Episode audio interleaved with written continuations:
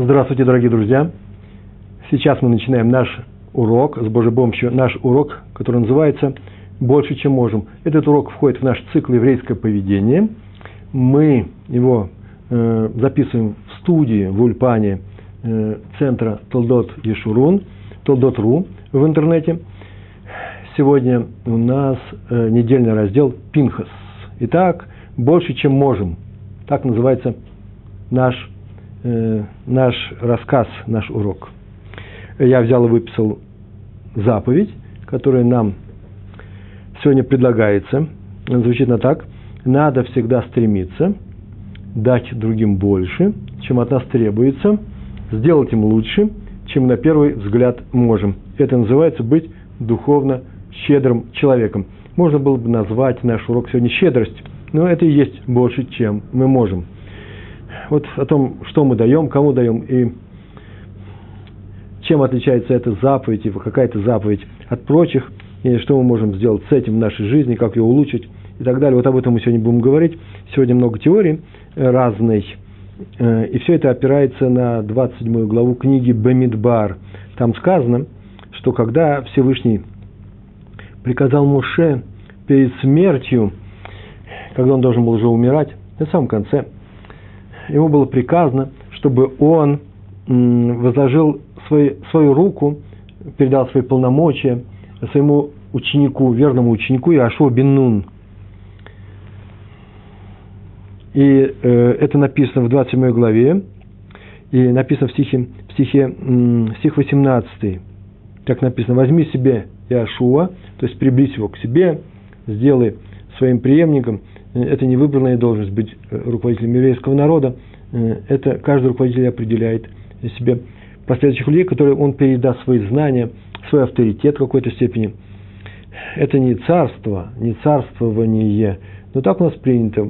Мудрецы передают, смеха называется, да, некоторый, некоторый знак мудрости, мудр он сам по себе, и он учился этого учителя – Э, следующим мудрецам. И так у нас не прерывается цепочка передачи Торы, в частности, устной Торы, а на самое главное, э, э, передача Торы от Моше с горы Синай до наших дней. Читайте книгу Моше Пантелята «От Синая до наших дней». Я там приложил свою руку, будучи литературным редактором. Реклама. Так вот, было сказано, возьми себе Иошуа, в 18 стихе, и возложи, возложи ну, положи, Тасим, на него свою руку. Э, это такой акт передачи, передачи авторитета, я это называю. На самом деле авторитет ведь он же не передается, но вот мы знаем, что вот этот учитель хотел, чтобы на его месте был именно его ученик такой-то, и мы к нему с доверием относимся, по крайней мере, в самом начале. Почему? Потому что если он такой же, как учитель, он будет продолжать его линию, значит, он получит нашу поддержку. Поддержку учителя он уже получил. Это называется «положи на него свою руку». Но Маше пошел, приблизил его к себе и положил на него обе руки, руки свои. Это стихи в 22 и части 23 стих, одно предложение. И сказал Моше, как приказал ему Всевышний, так написано, взял Иошуа, поставил его перед общиной и возложил на него свои руки, не одну, а две. Об этом написал Раши, добавив, что Моше так поступил, выполнив приказ Всевышнего – и в той же, в той же, в той же, в той же степени можно так сказать, э, что Моше поступил, а вот слово степень нужно, в высшей степени, ну, благородно, что ли, э, доброжелательно, о, хорошее слово, доброжелательно, э, с наилучшими намерениями. Называется, Раш написал, Б. Айн Яфа. Он искренне наделил э, всем, чем мог э, своего ученика Яшуа бин Нун. Написано в Мишле, Смотрите, Мишли, 22, 22 глава, 9 стих, там так написано. Тов айн уеварах ки натан мелахмо ладаль. Да, так написано. У меня по-русски написано. Щедрый будет благословлен. Щедрого Всевышний благословит. Имя Тов Айн. Потому что он дал хлеб от своего хлеба, от своего хлеба дал бедняку. То есть он дал тому, кто нуждается. Э, дал от своего. И не обязан был дать. В этом заключается щедрость. щедрость. Что значит в айн? Не, не обязан был дать, но дал. И, то есть дал больше, чем должен был. И это и называется, его просили одной рукой, а он сделал двумя. Сейчас мы скажем, что здесь происходило, и приведем примеры. Так или иначе, считается, что Моше сделал очень такой высокий поступок. Величие его поступка находится, в частности, в стихе в книге Дворим, тут же в Хумыше, в Пятикнижии, 34 глава, 9 стих. Там так написано. А Иошуа Бенун наполнился, стал полным, да, это малое, наполнился духом мудрости, потому что Моше возложил на него свои руки. Такое предложение в книге Дворим перед своей смертью. И ему повиновались евреи, так там написано дальше, и делали, как приказал Всевышний пророку Моше. Обращайте, обратите внимание. Ему доверились э, евреи, Исраиль написано, Израиль. Почему? Потому что Моше наложил на него, положил две руки, сказал браху, и сделали они так, как приказал Моше, э, приказал пророку Моше Всевышний. Им не было приказано. То есть они уже видали на самом деле, что именно в этом заключается э, передача Торы. А тоже очень интересно. Тору получали все вместе. А вот э, величие в Торе уже каждый получает отдельно. Это зависит от его усилий, от его умения, от его преданности Всевышнему еврейскому народу, нашей истории, всему еврейскому заповедям и Всевышнему главным образом. Вот он ее Тору получает, и тогда получает он смеху, авторитет, оправдание, поддержку предыдущих поколений, как это сделал э, Иошуа бен Нун, он получил это от Маше. А главное, что это сегоднящий урок, что Муше это сделал э, со всем своим желанием, больше, чем от него просили. Сейчас мы еще приведем несколько примеров, и станет э, ясно, что такое щедрость. Я так надеюсь, с Божьей помощью, станет ясно, что имеется под русским термином сердечная щедрость. Ведь здесь наполнился Яшуа Бенун мудростью, потому что на него возложил руки Моше. Мы ведь знаем, что мудрость от Всевышнего. Э, и в то же время здесь указано, что получил ее от Моше. Тем самым стих, стих сам говорит о том, что Моше был великий человек, и вот это, о величии его. И именно у него есть некоторые качества, некоторые черта, которые нам нужно перенять, которые нам, нужно научиться, и которые нужно нам освоить. Тософот, комментарий в Талмуде, в данном случае э, Бава Кама, они приводят такую притчу, ну, несколько слов, притча Машаль, где написано, да, Машаль, хозяин велит слуге, у него есть встреча с своим другом, и хозяин своему слуге э, видит, чтобы тот принес вино, просто сказал, принеси вино, и тот несет лучшее вино. Вот э, то же самое здесь Всевышний сказал Моше, что он вложил руку, передай ему, что ты можешь передать. И он передал сел души, э, из любви к еврейскому народу, и в самом деле к Всевышнему, это одно и то же, он передал свое величие Яшуа Бенун. То есть постарался передать свое величие и авторитет наиболее полным образом. Э, вот, вот об этом идет речь. Вот это вот о каване мы говорим сейчас, кавана, о внутренней установке, что ты сейчас делаешь. В книге Маалот Амидот, такая книга, там так сказано было, что вот нашли мы у Моше Рабейну, у Моше, нашего учителя, э, одно свойство очень интересное. Умение благословлять евреев с щедростью.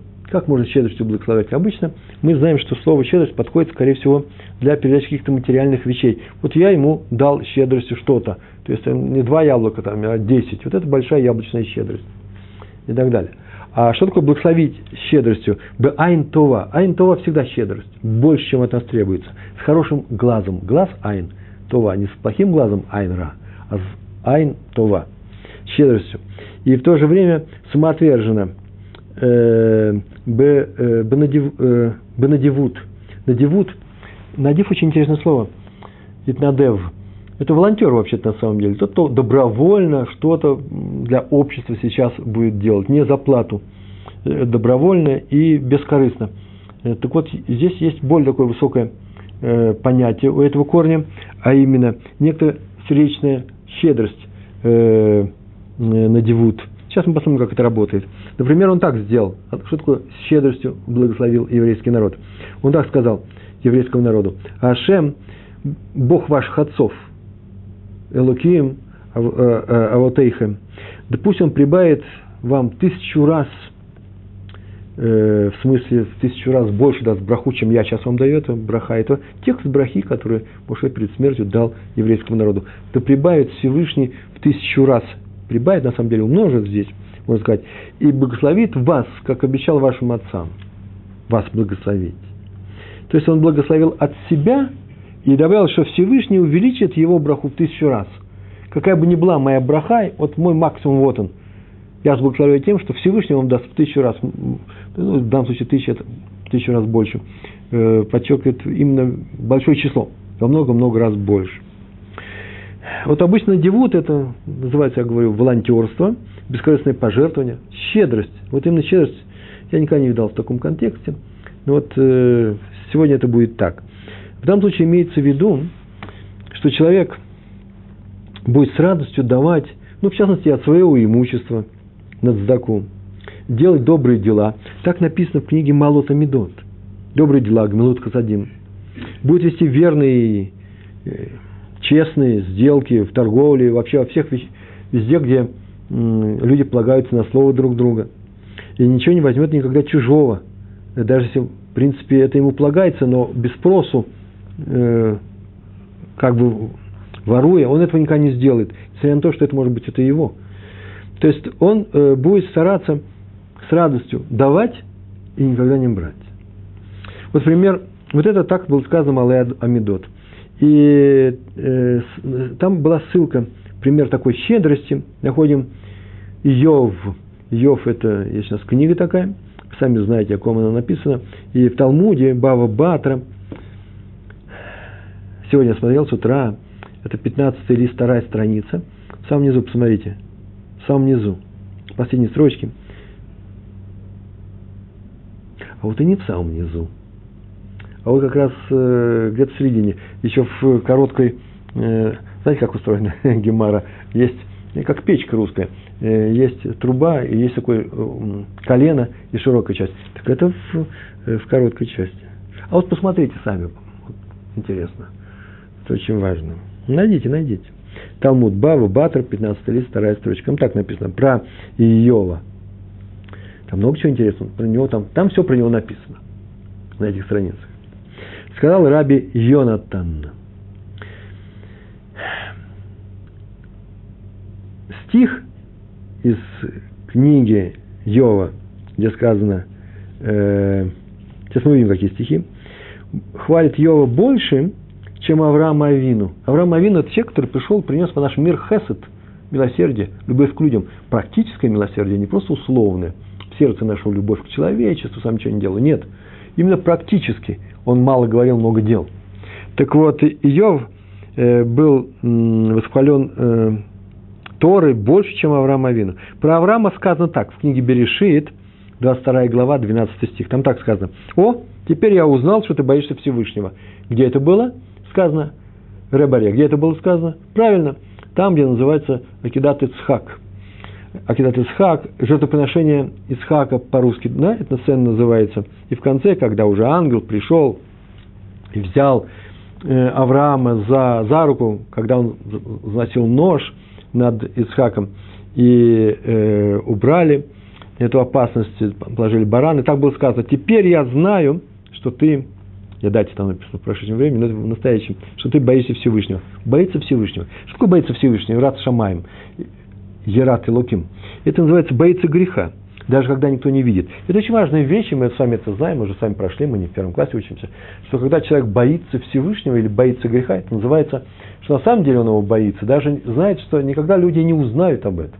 Он просто не хочет э, этот грех совершить. Вот этот страх совершить грех называется э, э, Ярата Луким, страх Всевышнего, или Хариди, тот, кто боится, дрожит перед тем, что что-нибудь сделать, не нарушил ли я здесь.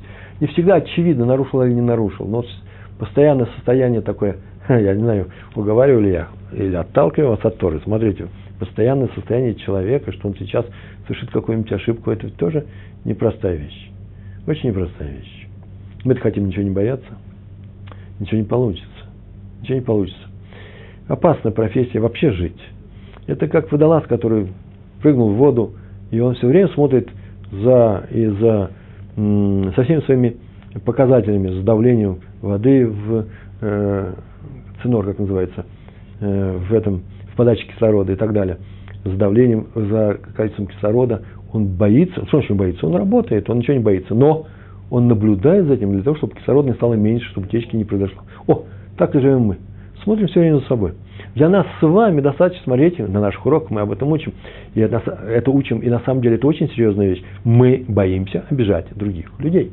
Это, это лейтмотив наших, наших уроков. И это и есть, в частности, одна из сторон страха Всевышнего. Э, кто-то боится Всевышнего, но не боится людей. Не бывает такого, не боится он Всевышнего. Он просто не знает, что это такое. Мы об этом, может быть, поговорим чуть попозже. Так или иначе, про э, Авраама Авину, которого похвалили меньше, чем Йова, сейчас мы скажем, в чем это заключается.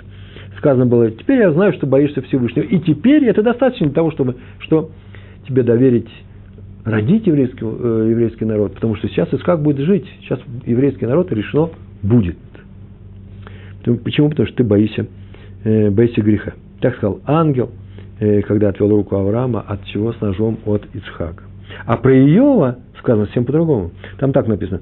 Иштам, непорочный человек, у которого нет никаких отрицательных качеств, поступающий прямо, Яшар, боится Всевышнего, Юрая Луким, боится Всевышнего, и уклоняется от плохого.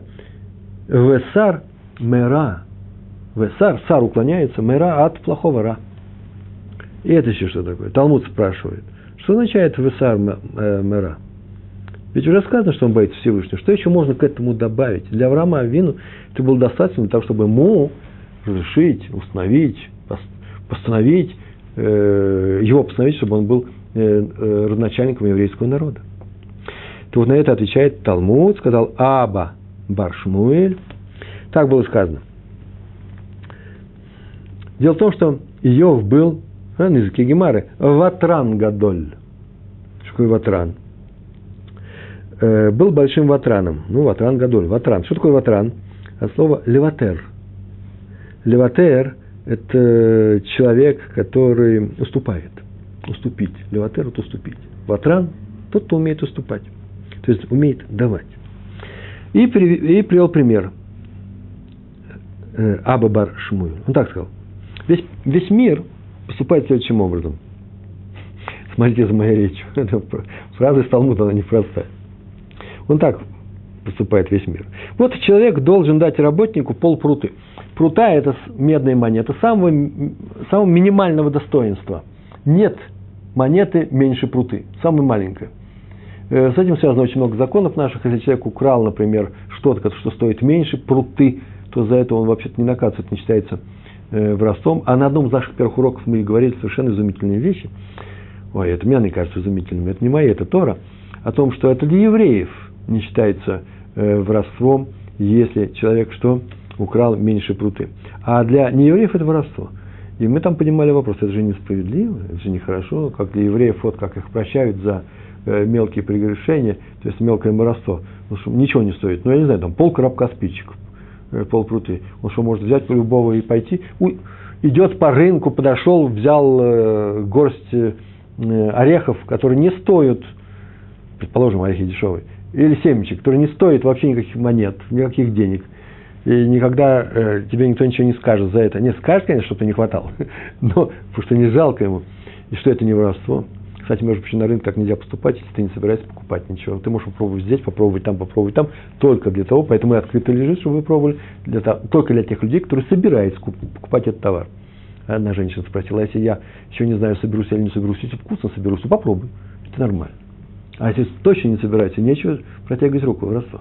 А для неевреев это воровство. Почему? А потому что у евреев совсем другой, другая вещь возникает. За то, что еврею нельзя воровать даже для благой цели. И примеры я приводил на одних из первых уроков. Посмотрите, там про воровство. А для неевреев, для хорошей цели, для того, чтобы помочь людям, врать можно. И нужно взвесить эти вещи. Так иначе прута. Минимальная такая копейка. Меньше уже и не бывает. Сейчас в России, наверное, и копейки тоже нет но все знают это слово. Так вот, э, должен человек дать работнику полпруты. Почему он его задолжал? Не знаю. Он должен был пруты. Как идет во всем мире, э, поступает? Да очень просто. Наверное, у всех еврейские мозги. Он идет в лавку, покупает вещь на одну пруту, какую-то. Половину берет себе, половину дает ему. Так он расплатился. То То есть никто в мире, э, если говорить про торговцев, никогда не хочет потерять даже полпруты. Тот, кто бережет полпруты, полпруты полшекеля бережет. И поэтому все рассчитывается точно. А Иов отдает от своего. Если он должен кому-то полпруты, он даст целую пруту. Никуда не идет, ничего не делает. Возьми. Это называется ватран. Он отказывается даже в мелочах от своего. Э, и Талмуд его за это похвалил. А я вот прочитал, думаю, Господи, ну что же, я тоже такой могу бы, так, таким человеком могу быть. Пол пруты отдал. Ой, сразу же вошел в энциклопедию древний, в Талмуд. И книга Гиннеса, рекорды. О, какой у нас Йов. Нет, нет, нет, это не так. В э, книге, которая называется Михтаф Мельягу, Михтаф Мельягу написано, что вообще настоящее величие проявляется именно в мелочах. Потому что в крупных делах проявить щедрость можно. Это, знаете, на публику, это красиво. И, например, под влиянием тщеславия. А в мелких делах почета от людей ведь не заработаешь. Если ты на самом деле уважаешь людей, будь с ними, что щедры даже в мелочах. Это непростая вещь. Так или иначе, так его похвалил Талмуд, сказав о том, что он что? Умеет леватер, уступать. В этом проявляется его именно щедрость. Своего не жалко. Щедрый. Раби Ханах, Адмор из Александрова, мои любимые Александровские хасиды, все они были убиты во время войны, умнейшие, умнейшие у них были рабани мудрецы. Так вот, Раби Ханах написал в своей книге, что качество щедрости Айн Това нашли у колена руководителя, э, у руководителя колена Нафтали. Э, звали его Ахира бен Эйнан. Эйнан, кстати, между прочим, тоже, вот я сейчас подумал, Эйнан тоже не просто, это э, Айн Това, Това Тайн, так можно сказать, от слова Айн. Ахира его звали. Списке приношений, эта книга Бамидбар так начинается, приношений в храм, приношений в храм, и там Насиим, э, каждый князь или руководитель колена, все их было 12, принесли свои приношения. И был написан список этот – и очень удивительный список. Дело в том, что в этом списке он, э, руководитель колена Нафтали, вот этот самый Ахер бен Эйнан, он указан последним. А Нафтали никогда не был последним коленом. Ни по рождению у матерей, ни в остальных списках. Никогда и нигде. Почему? Спрашивает Раби Ханах, Адмор из Александрова. Он написал, потому что он обладал добрым глазом. Бен Эйнан, Айн Това. Ну, он, а, Айн Тов он написал. То есть обладал, на самом деле, щедрым сердцем. Причем с глаз сердца можно эту тему тоже поговорить, сейчас просто время жалко. Э, и не только в том, что он щедро давал, но и в том, что он уступал другим. Хм, слышите? Щедро дать, я даю два яблока, 10, 15. А я могу уступить, отказаться от того, чтобы взять самому. Мне не надо, я даю им. Честь кого-то, мне ничего не нужно. Почему? Потому что он э, хотел не почета, он не хотел кого-то, называется кого-то, да, собственное уважение. Он хотел принести приношение в этот храм, вот этот дар, который приносили от э, все руководителей, от себя. И он это сделал, и он в последнюю очередь, почему? Потому что всех остальных он пропустил перед собой, для того, чтобы пускай у них будет кого-то. Последнее место, оно всегда, оно ведь не самое почетное, все стремятся быть первыми. Вот Нафтали было все равно. И он это подчеркнул здесь, он не, на, не, не настаивал на этом. А Тор откуда знает, что значит они э, записывали список, по очереди не стояли. Сидел, например, Моше и записывал их. Ты хочешь быть первым, ты хочешь вторым, ты хочешь быть третьим. Ничего же этого не было. Вот идут 12 человек. Они одновременно это внесли в храм. Как это сделали? Как это списки делали? Как жребием бросали? Да нет. Тора уже знает, кто с какой кованой, с каким намерением что-то приносил. Вот Нафтали, у него было такое намерение. Не надо мне здесь ничего для себя. Я принес для храма. Я тут нуль. Если я хоть какую-то значимость имею, совсем другая вещь. Гаева называется. Я не говорю о том, что нужно быть нулем. Я хочу сказать о том, что приношение должно быть чистосердечным и щедрым. А в чем эта щедрость заключалась? Он свое уступил. Что свое? Место. Ну и при, рассказ нужно привести, уже пора привести рассказ. Рассказ про Сморгонь. Есть такой город, он сейчас в Беларуси. На самом деле он раньше был в, почему-то в Литве, считался литовским городом. Там была большая еврейская община, там вся были до Второй мировой войны много евреев. Сморгонь назывался город. Так вот, в 1886 году, 126 лет, да, назад э, умер э, Гаон Рабином Ха, э, Авраам Шапира. Рав Шапира. Известнейший человек был. Кстати, между прочим, написано, как он умер, называется «пригласили его в небесную Ешиву». Ну, такое выражение. Красивое выражение, по-моему, да? Он был большим талмудистом. Его пригласили учиться в небесную Ешиву, в высокую Ешиву, Шелельон. И вот большие раввины собрались, э, очень большие. По главе их стоял Раби Яков э, Йосеф Хариф, известнейшая личность, номер один того поколения. Магид из Вильны его обычно зовут. Уже окончание, последние 20 лет 20 э, 19 века, известнейший ученый. И вот эти большие раввины предлагали общине, они по приглашению общины решали вопрос, кто будет, э, возьмет рабанут, да, кто будет э, главой общины Сморгони. И они предлагали взять общине э, главным раввином зятя Рава Шафира, умершего, Раби Минаша Йосифа Гинзбурга, автор э, книги, которая называется «Тивот Олам». Известная книга и сейчас. Но почему-то потом они разъехались, уехали большие раввины, и как-то по разным причинам на этот пост начал, начали предлагать всем других людей. Вообще, в принципе, был выбран другой зять Рава Шапира. Крупнейший человек, Раби Танхум Ершом Белецкий. Вот они его выбрали, то есть они его пригласили, он был в это время не в Самаргоне, пригласили его, он знал об этом и начал активно отказываться. В той книге, которую я читал, там было написано, начал отталкивать от себя это двумя руками. Не просто одной, а двумя. Да, Башарабейн двумя руками возложил на Яшуа Бенун. Это двумя, двумя руками тоже называется витур, чтобы отказаться от этого лишнего почета. Нет, нет, я никогда не буду этим. Почему? Потому что Рав Гинзбург – Кашиши Термимени, там было написано, более, более, более э, старше меня, э, знает больше, больше известен. Если я последнее слово в решении Торы, за ним, и поэтому по всем этим э, поводам, по этим причинам э, я должен остаться.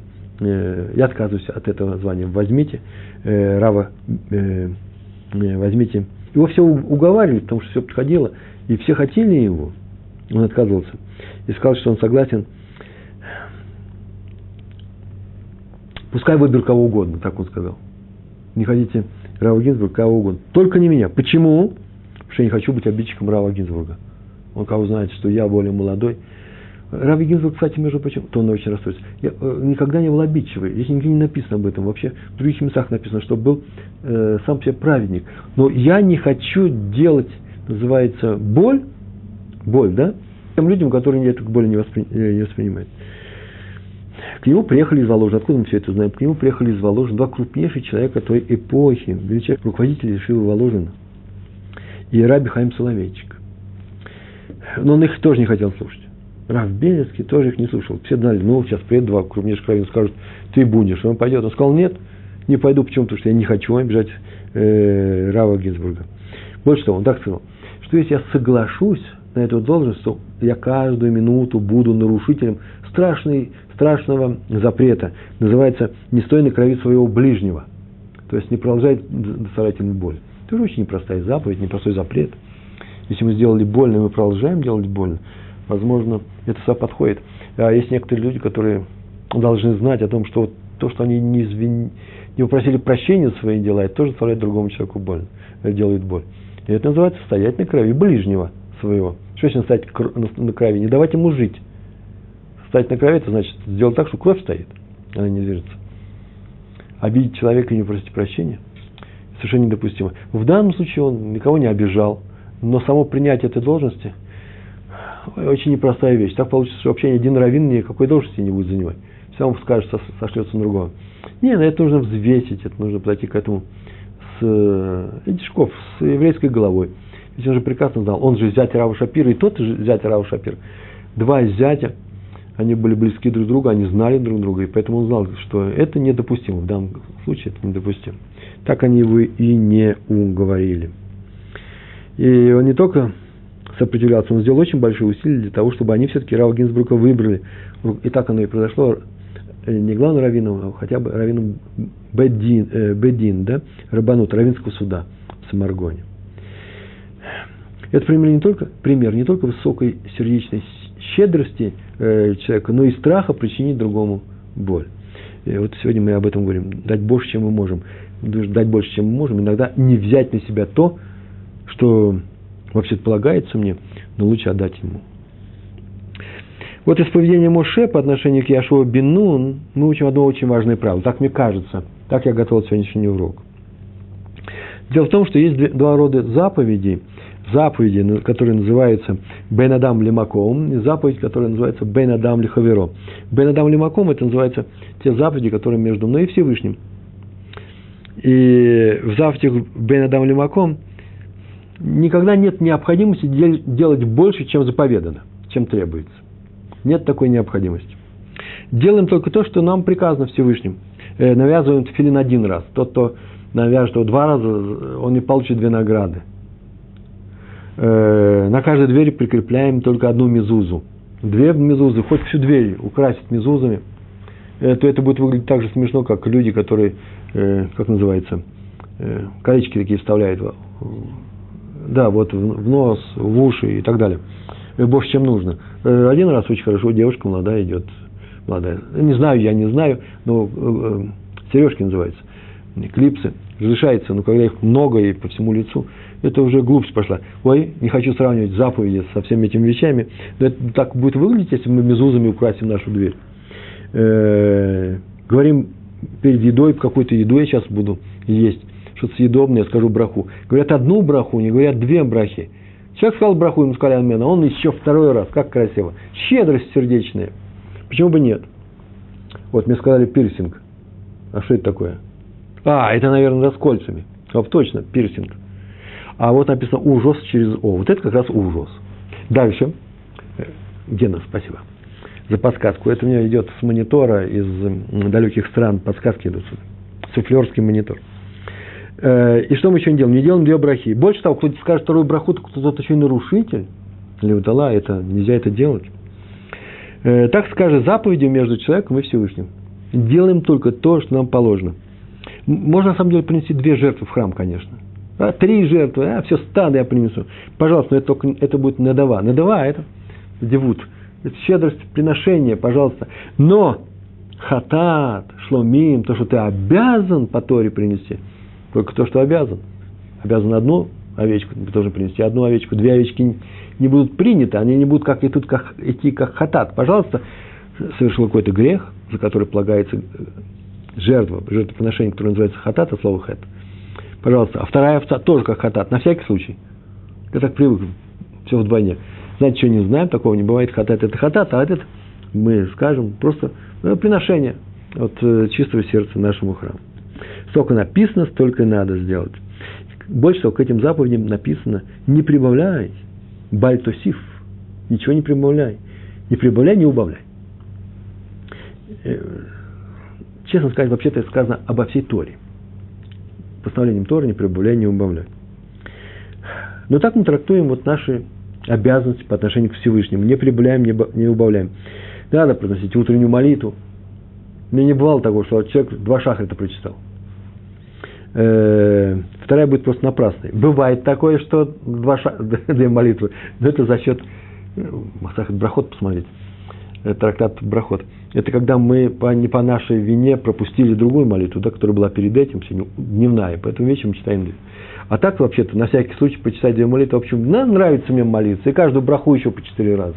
Такого нет, называется не прибавлять, все это запрещено, это же благословение. Правда, требуется заповедь украшать, это правда.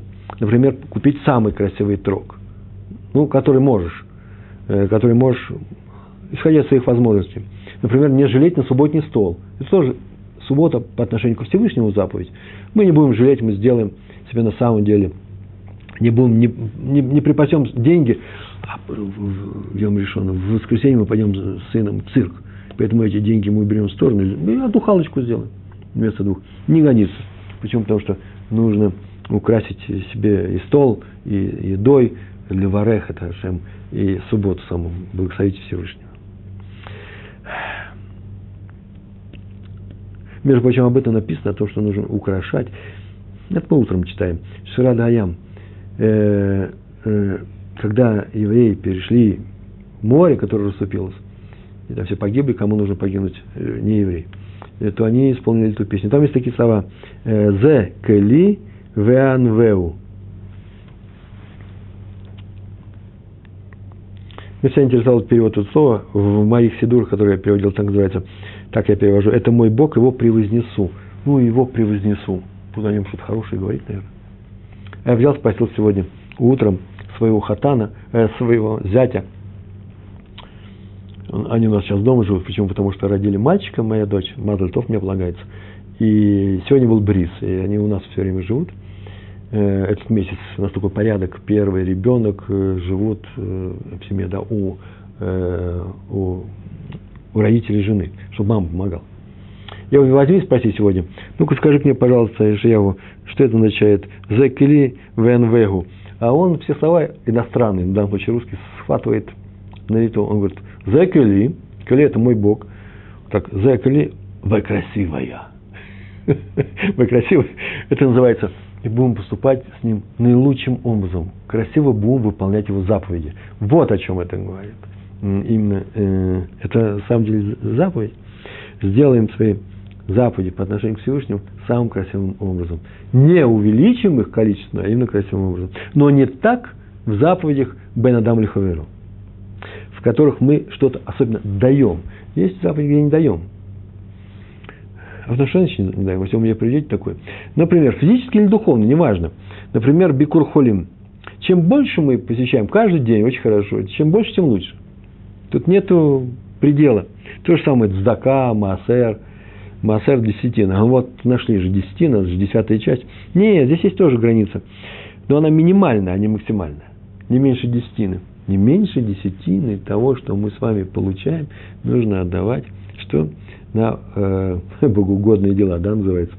Э, евреям, которые учат Тору, соблюдают Тору, э, в разные, мозот называется, учреждения э, детские, еврейские. Но если вы платите на своих детей, например, которые ходят в хейдер, это тоже можно вести по разделу десятины. Так или иначе, там одна десятая или даже одна пятая, верхний предел, но можно дать даже больше. Посмотрите, у нас такая Э, такой урок был, десятин назывался. Если у тебя остается на жизнь, почему можно и дать больше? Главное, что тебе остается тебе и твоей семье. Почему? Потому что есть такое правило, это я говорю так в скобках, нельзя делать добро за чужой счет. За счет своей семьи я не могу раздать все, а они будут голодать. Каждый увеличивает то, что он делает физически, по уровню своей духовности. Хорошее выражение сейчас сказал, нет? Повторяю. Физически я увеличиваю то, когда я даю что-то другому человеку, и именно по уровню своей, своей, своей духовности, насколько я понимаю, что я сейчас делаю. Вот в этом, между прочим, заключается духовность человека. Духовность человека не просто какой-то, ой, он одержимый духом. Светится он. Со Всевышним он разговаривает. Поэтому к нему не подходи сейчас, он занят. Это никакая не духовность, это антидуховность. Духовность заключается именно в том, что человек именно духовно хорошо относится к людям и вкладывается на физическом уровне, он им помогает. То есть э, есть некоторые заповеди помогать людям по максимуму. Вот это и называется духовность. Определил я сейчас, это определение. Одно из. Одно из. Повторяю, нельзя любить Всевышнего и быть равнодушным к людям, а тем более нельзя их не любить, то есть ненавидеть. Кто не любит людей, то это Всевышнего не любит. Это совершенно, это тоже лейтмотив, один из лейтмотивов наших уроков – и как бы он ни распинался о своей к нему, к Всевышнему любви. Поэтому мы знаем, что Всевышний приказал люби ближнего, и это означает, что любовь к ближнему – это и есть часть нашей любви к Всевышнему. Это же его приказ. И щедрость, о которой мы сегодня говорим, это называется надевут, это и самое лучшее исполнение заповеди по отношению к нашим ближним.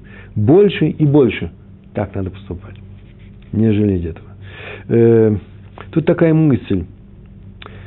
Ну, не надо экономить, выполняя заповедь Творца. О, мне нравится такой поворот. Не следует, тут не, не сэкономишь ничего. Наоборот, нужно увеличить, если ты исполняешь заповедь Творца.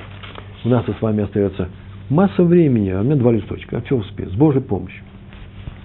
Так вот, в заповедях между людьми нет э, ограничения, запрет называется бальтосив, не прибавляй. Это очень любопытное правило, согласно которому за выполнение заповеди идет награда тому, кому она приказана. О, сформулировал. Дело в том, что иногда бывает заповедь приказана человеку, а бывает, что не приказано. Человек выполняет заповедь, а бывает, что не выполняет. И четыре возможности. Так вот, на иврите кедушин, этот трактут кедуш, кедушин называется, 31 лист, первая страница, там так написано. Гадоль, гадоль, амецуве веосе. Мимишейно, мецуве веосе. И имеет преимущество тот, кому приказано, он делает, перед тем, кто, кому не приказано, а он делает. Он исполняет, ему совершенно не приказано. Он и награды не получит. Это как люди, спортсмены. Я такой приводил пример совсем маленьким детям. Э, бегут из эстафету. Я говорю, вчера видали, по нашему городу бежала эстафета, где-то там в России это происходило, да. А вы видали, что иногда дети бегут рядом с ней? А один мальчик с самого начала побежал. И так и бежал. И надо вам сказать, пробежал неплохо. Очень неплохо пробежал. Ну, там два круга где-то в каком-то квартале э, закосил, а прибежал и через финиш. И все поаплодировали. Он был четвертый. Ему полагается грамота. Не дали. Ему не дали грамоту за то, что он четвертый прибежал. Почему? Да он не участник эстафеты. И это справедливо. Почему-то это считается справедливо. То же самое с соблюдением заповеди. Кто, кому приказано, тот должен ее исполнять и получит, может быть, даже наказание за то, что он отказывается от этого. Но тот, кому не приказано, в частности, например, не еврею, не приказано соблюдать свободу, никакого заслуги он в этом не получит. Он только будет хуже. То есть этого и не надо делать. Нужно каждому исполнять свою функцию. Это равно, что кок, не, не хороший пример. Я хотел такой пример привести. Кок сейчас рвется на капитанский мостик и говорит, я сейчас знаю, как вести корабль. Мне не приказано, я сейчас всех вас доведу. Доведу до фьорда, да? Там разобью. Почему? Потому что не хотелось бы говорить о том, что народный мир это коки, а евреи это, конечно, капитаны. Это некрасиво. Но у каждого своя функция есть.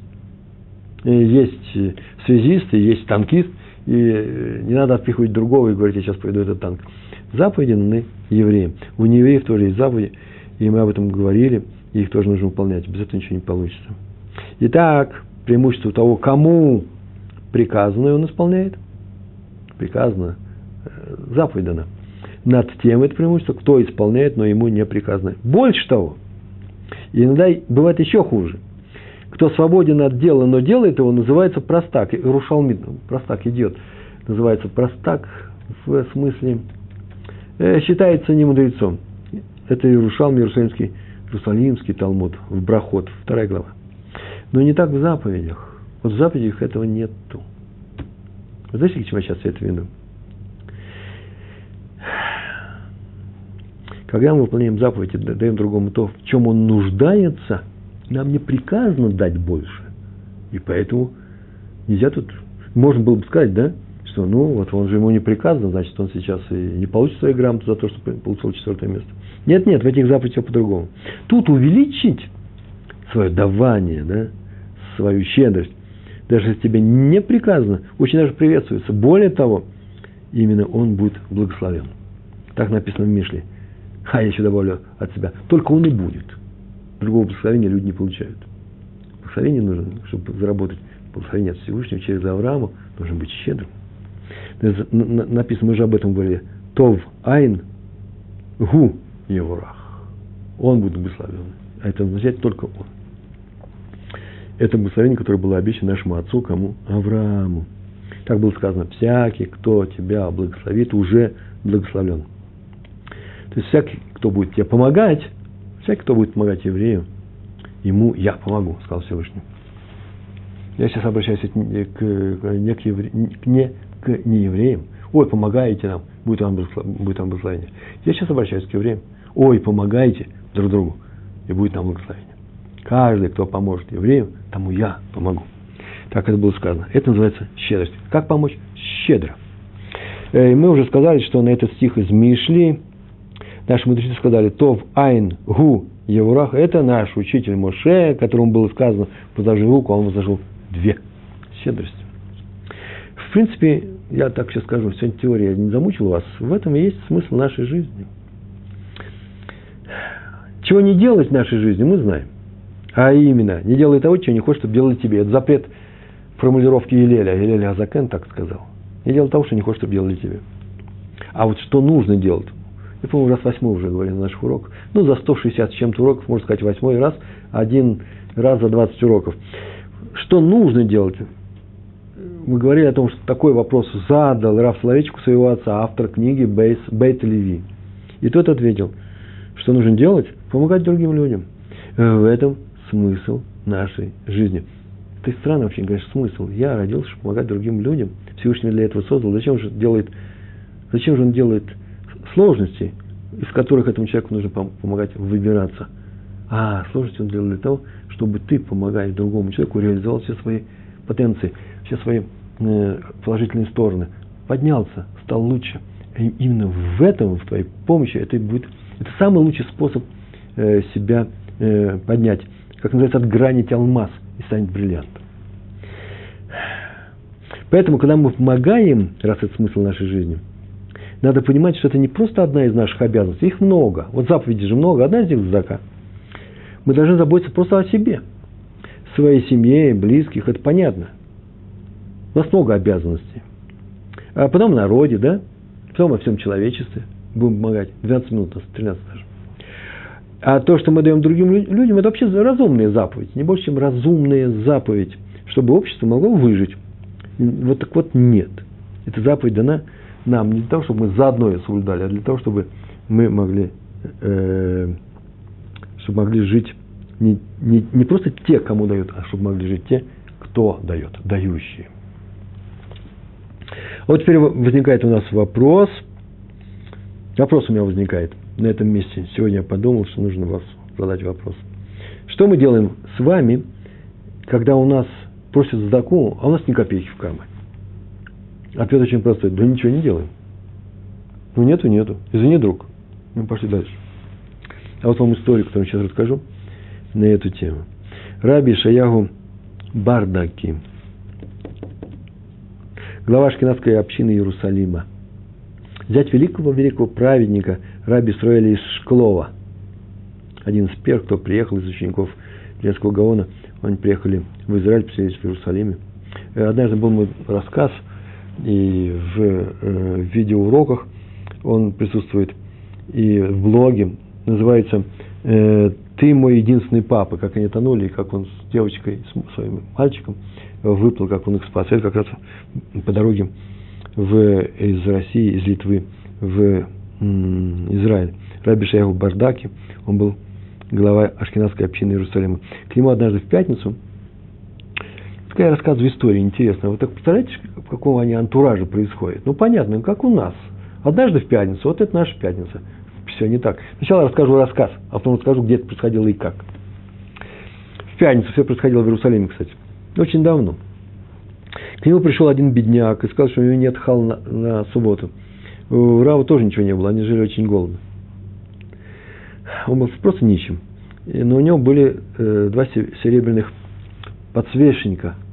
И он, этот подсвечник дал ему и сказал, что иди вот э, продай и будьте к субботе. Тот взял и ушел. А через неделю снова пришел. Снова нет ничего. Кто дал второй подсвечник? Дом не крошки.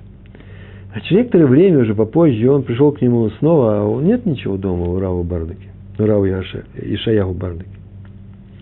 И он снял с себя штраймл, он уже к субботе готовился, штраймл, меховая шляпа. Вот интересно, он ее здесь сделал, нет. Ведь он уже тонул по дороге, у нас был такой рассказ, да? То есть Штраймл, наверное, уже увидал много чего в своей жизни. И откуда это говорю? Потому что он дал ему, сказал, ну вот продай. Он взял его, говорит, кто же его купит? И бросил его в сердцах на землю – топтать ногами, я не знаю, стал ли. Заплакал, закричал. Деньги мне нужны. Что я с этим я могу делать? Никто мне не помогает. Кто его, кто его купит? Мне нужны деньги. Рав вздохнул, поднял штраймл с земли, почистил его от пыли, надел себе на голову, пошел к двери и сказал, ну идем вместе, что ли. Я тебе буду собирать деньги. Так они сделали.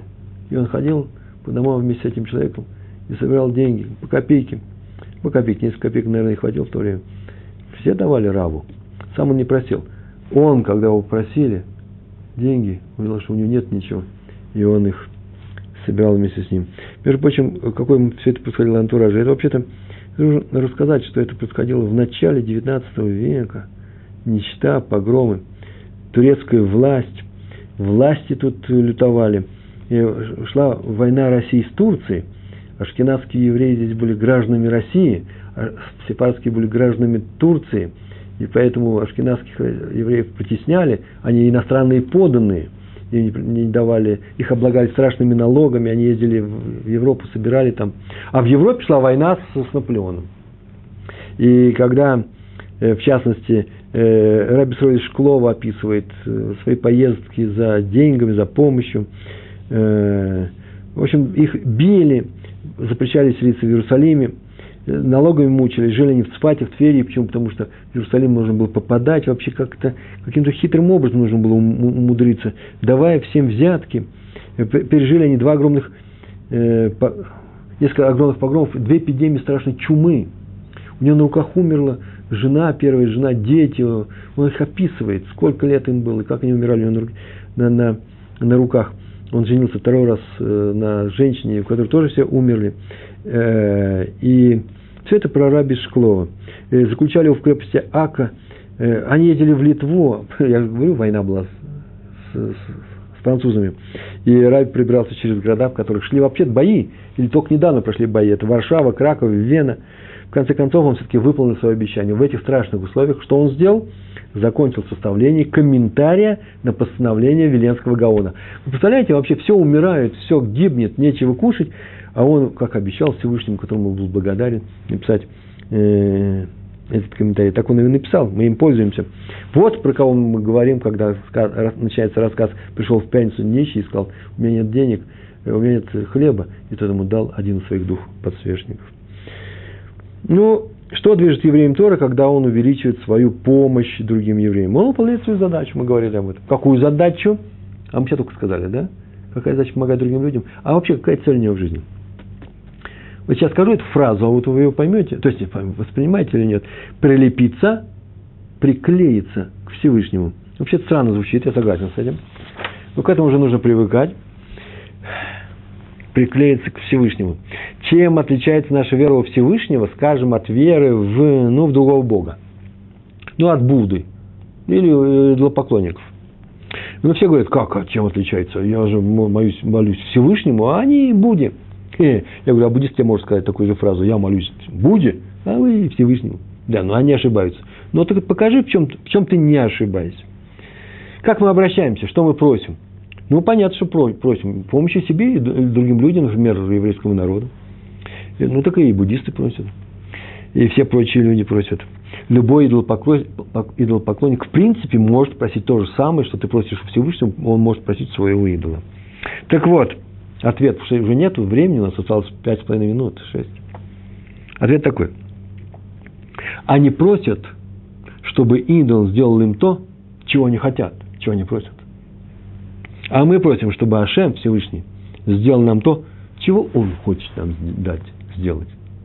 Вы слышите разницу? То есть я могу просить здоровья, счастья, денег, ну, чего угодно, мир на земле – но он даст мне всего этого ровно столько, что мне нужнее всего. А поэтому иногда он пошлет мне, извините за выражение, и болезнь. Почему? Чтобы я исправился. Или научился, например, преодолевать трудности. Э, или понес наказание. Э, мы говорили об этом, да? Что, это, что в каждом деле есть наказание, есть награда, есть испытание, есть экзамен. Э, есть учеба.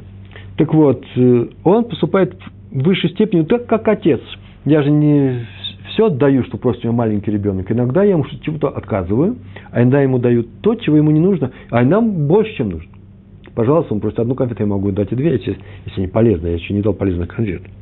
Так или иначе, он мне дает все, что мне жизненно нужно. Я прошу у него конкретных вещей. Но готов я принять от него все, что мне положено. Что для меня лучше всего. Даже если это больно мне и очень даже неприятно. А идолопоклонники хотят только одного – исполнения своих желаний. И даже буддисты хотят, как мне сегодня сказали, ну, буддисты, они же самосовершенствованием э, ищут. Конечно, они хотят выйти из мира воплощения, рождения, хотят нирваны, полного слияния с Буддой, полного небытия. Они хотят, чтобы исполнилось это их желание. Вот чего они хотят. А мы хотим, чтобы исполнились его желания по отношению к нам. Вот это и называется двикут, прилепиться к Всевышнему. Я хочу, чтобы он э, исполнил для меня свои желания. Прилепившись к нему, мы становимся частью его. Он помогает людям, а не себе, поэтому мы помогаем людям в большей степени, чем самим себе. Об этом сегодняшний урок. Э, очень короткая история. У нас осталось с вами, о, полно времени, 4 минуты. И поэтому Раби Хайм Адмор Санз. Такая же история. К нему пришла одна женщина, вдова, и сказала, что на следующей, следующей субботе, вот в субботу скоро, а у меня нет дома денег. Он удивился, как-то нет дома денег. Ведь ты же торгуешь яблоками на рынке. Яблоками на рынке. Разве не так? Да, она ответила так. Но несколько дней я же езжу на перекладных по деревням, по деревням, э, мешки яблок собираю, э, привожу там 2-3 мешка, э, и на продажу у меня остается только два дня последних. Никто меня на рынке не знает толком. Я все время в дороге. Торговля идет плохо. Люди говорят, что мои яблоки плохие, невкусные, что я выбираю самые дешевые, падинцы. И поэтому нет у меня торговли никакой.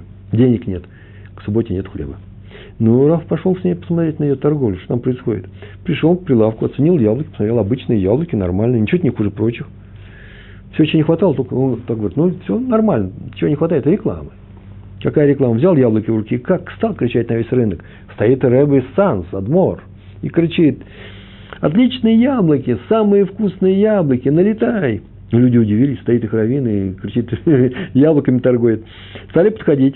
Он на все вопросы отвечает, не отвечает вообще, отвечает только одно. Яблоки вкусные, берите, берите яблоки к субботе. Отличные яблоки. Но люди стали покупать. Очень быстро они сообразили, что он помогает этой бедной женщине.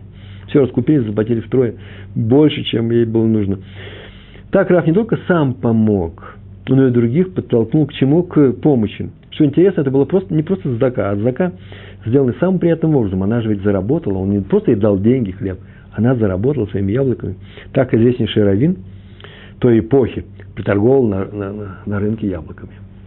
Ну, так поступает праведник, который прилепился к Всевышнему. Ну, осталось у нас 3 минуты. Чем все время за время смотрим? Сколько даст Всевышний нам? Столько времени, столько мы потратим. Спасибо за все.